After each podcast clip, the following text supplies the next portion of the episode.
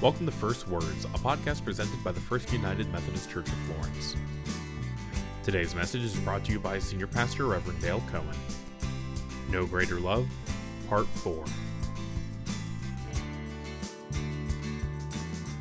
Welcome to the First Words podcast. I'm Dale Cohen, Senior Pastor, and we're concluding our series on No Greater Love today.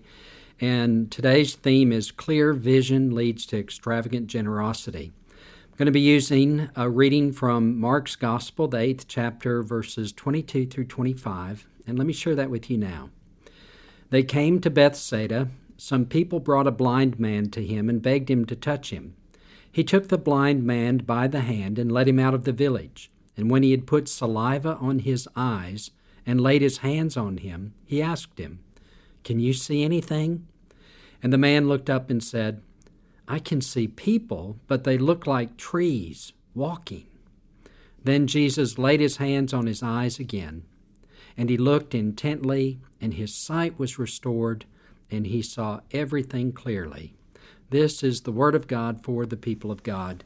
Thanks be to God. You know, sometimes good enough is the enemy of achieving what's possible.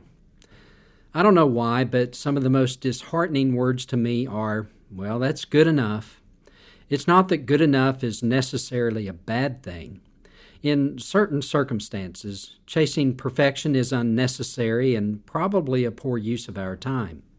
For instance, sometimes just loading the dirty dishes into the dishwasher is good enough, even though the plates and bowls aren't explicitly placed on the rack according to someone else's standard of perfection. Not that I have any experience with that situation. The problem with good enough starts when this attitude extends beyond trivial matters, like dishwashers, and into areas of far greater importance. In his book, Good to Great, Jim Collins said, Good is the enemy of great. And that is one of the key reasons why we have so little that becomes great. We don't have great schools, principally because we have good schools. We don't have great government, principally because we have good government. Few people attain great lives, in large part because it is just so easy to settle for a good life. I'm afraid it's true about our churches too. We're willing to settle for good enough at the expense of having great churches.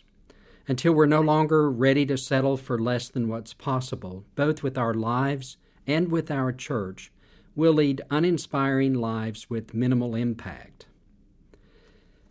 On the surface, our scripture for today is about a man from Bethsaida who is blind. His blindness wasn't from birth, because when his sight was partially restored, he said he could see people who looked like trees, indicating that he knew what both people and trees looked like. I describe the man as complacent because his friends bring him to Jesus and plead with him to touch their friend who is blind. The text doesn't indicate that he had asked his friends to take him to Jesus. So it was the faith of his friends who put him there with Jesus, and it was their request to which Jesus responded. Jesus takes the man by the hand and walks him out of town, where he presumably spits into his hands and then rubs the saliva on the man's eyes. Jesus asks him if he can see anything. I can imagine the Middle Eastern sun was brightly shining, making it difficult for the man's eyes to adjust. So he told Jesus he saw people who looked like walking trees. So Jesus placed his hands over the man's eyes again. As soon as Jesus withdrew his hands, the man squinted, well, the scripture says he looked intently, and he realized he could see everything clearly. His sight was fully restored. When I started retelling this story, I said, on the surface, this passage is about a man from Bethsaida who is blind. So then, what lies beneath the surface? At the beginning of Mark chapter 8, we find the story of Jesus feeding 4,000 people with only seven loaves of bread and a few fish, and then there are seven baskets of leftovers. Jesus and his disciples sail to Dalmanutha. They encounter some skeptical scribes and Pharisees looking for a sign that Jesus comes from God before the disciples and Jesus head back across the Sea of Galilee. The disciples are hungry, but they have no bread to eat. And Mark records it this way Jesus said to his disciples, Why are you talking about having no bread? Do you still not perceive or understand? Are your hearts hardened? Do you have eyes and fail to see? Do you have ears and fail to hear? And do you not remember? When I broke the five loaves for the five thousand, how many baskets full of broken pieces did you collect? They said to him, Twelve. And the seven for the four thousand, how many baskets full of broken pieces did you collect? And they said to him, Seven. Then he said to them, Do you not yet understand? It's on the heels of this experience that they enter Bethsaida and encounter the man who is blind. Bethsaida happens to be the hometown of Peter, Andrew, James, and John. The name Bethsaida means village of fishers. On the surface, the healing of the blind man from Bethsaida is about some guy brought by his friends to Jesus. But on a deeper level, it's about the ones Jesus called to be fishers of men who are blind to the potential right before their eyes. They're no different than the scribes and Pharisees who can't see the Son of God who is right in front of them. They need healing to see the possibility of what God wants to do through them. Immediately after Jesus heals the man, the story continues. Jesus went on with his disciples to the villages of Caesarea Philippi, and on the way he asked his disciples, Who do people say that I am? And they answered him, John the Baptist, and others, Elijah, and still others, one of the prophets. He asked them, But who do you say that I am? Peter answered him, You are the Messiah. This passage represents what Peter saw after the first time Jesus placed his hands on his eyes. He can declare Jesus as the Messiah, but his understanding of the Messiah is flawed. He believes Jesus as Messiah will be the conqueror who destroys their enemies and sets them free from oppression. Peter's Messiah brings political salvation, but not a spiritual transformation. So Jesus offers his explanation of what the Messiah is. The scripture says, Then Jesus began to teach them that the Son of Man must undergo great suffering and be rejected by the elders, the chief priests, and the scribes, and be killed, and after three days rise again. He said all this quite openly. And Peter took him aside and began to rebuke him. But turning and looking at his disciples, he rebuked Peter and said, Get behind me, Satan, for you are setting your mind not on divine things, but on human things. Well, Peter needs a second touch. So Jesus metaphorically places his hands over his followers' eyes as he says this If any want to become my followers, let them deny themselves and take up their cross and follow me.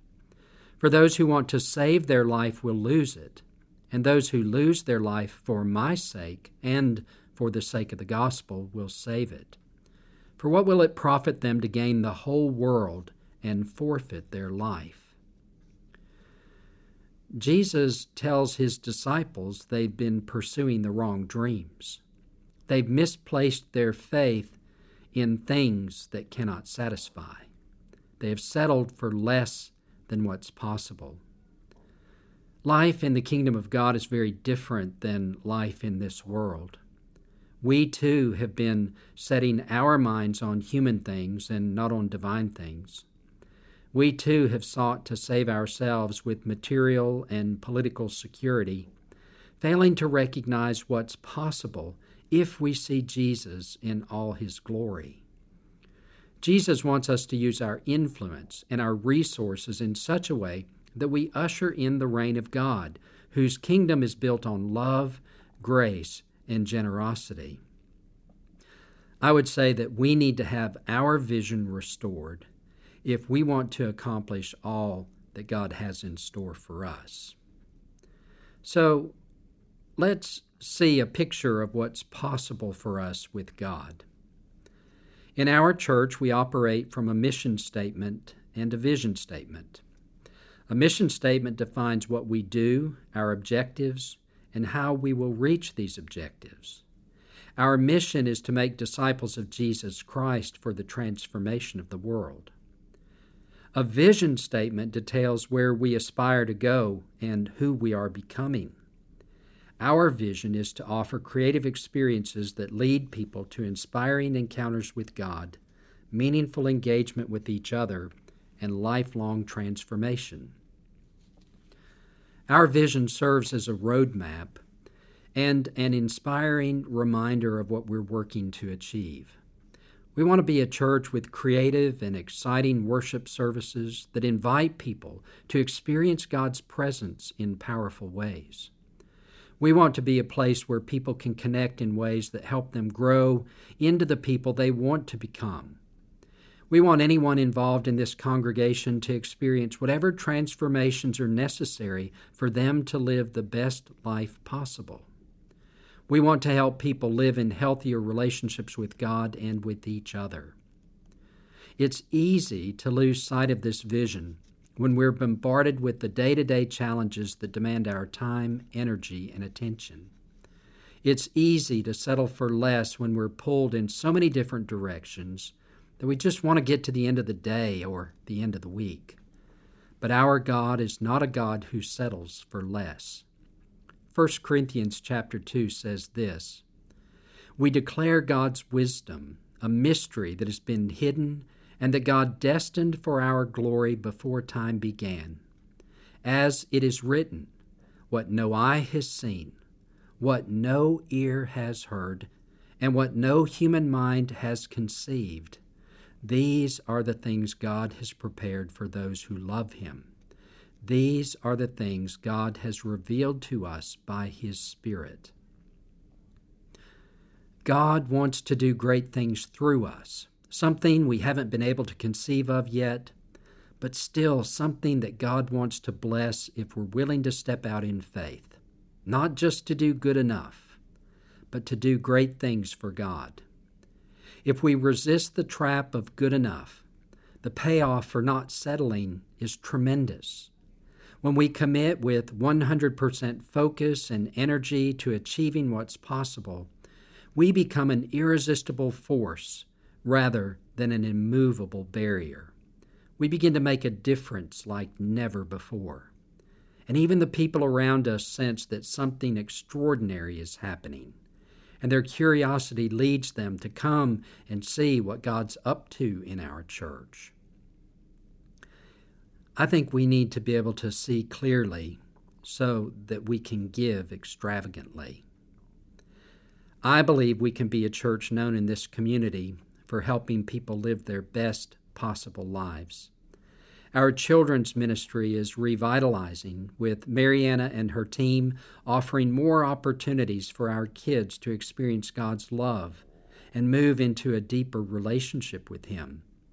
Our youth ministry has nearly tripled in size as our young people bring their friends to share in the activities Mac and her team provide to help them navigate the challenges of growing up in a diverse and complicated world. Our Wednesday evening studies with Terry and his team of teachers give people practical tools to understand how to respond to our ever changing world. We've expanded our missions to include participation in the St. Francis Project, a ministry designed to add resources to other organizations in the area that are doing good things already. Adding the live stream and podcast of the worship service each week is a shift to something new. All of this happened amid a global pandemic in which we stopped meeting on site for nearly a year. So, if God can do that during a pandemic, imagine what God can do as we move into the next phase of our ministry. Here's what I'm asking you to do. You know, we could determine that what we're currently doing is good enough, but we'd be settling for less than what God could do through us if we were willing to invest more of ourselves. So I'm asking you to resist that urge and to trust that God wants to do so much more through us than we can currently see. I'm asking you to invest in our ministry with the eyes of faith, eyes that demonstrate your belief that God has great things in store for us and you want to be a part of the miracle. As we approach our 200th anniversary, in which we'll celebrate our fruitful history, I firmly believe our best years are still ahead of us. So may God touch our eyes so that we can clearly see the opportunity before us. And may what we see inspire us to extravagant generosity. In the name of the Father, and the Son, and the Holy Spirit. Amen. I want to thank you for tuning in today, and I hope and pray that if there's uh, any way that we can be of service to you, that you will let us know. And we would love to hear from you, to know that you're listening in on these podcasts, and offer any suggestions that you might have for how we might make them better uh, for you on your spiritual journey. Thanks again, and have a great day.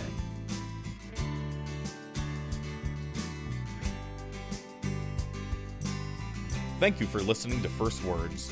For information about our services or how to get involved in the community, visit us at fumcflorence.org and on facebook.com slash florencefumc.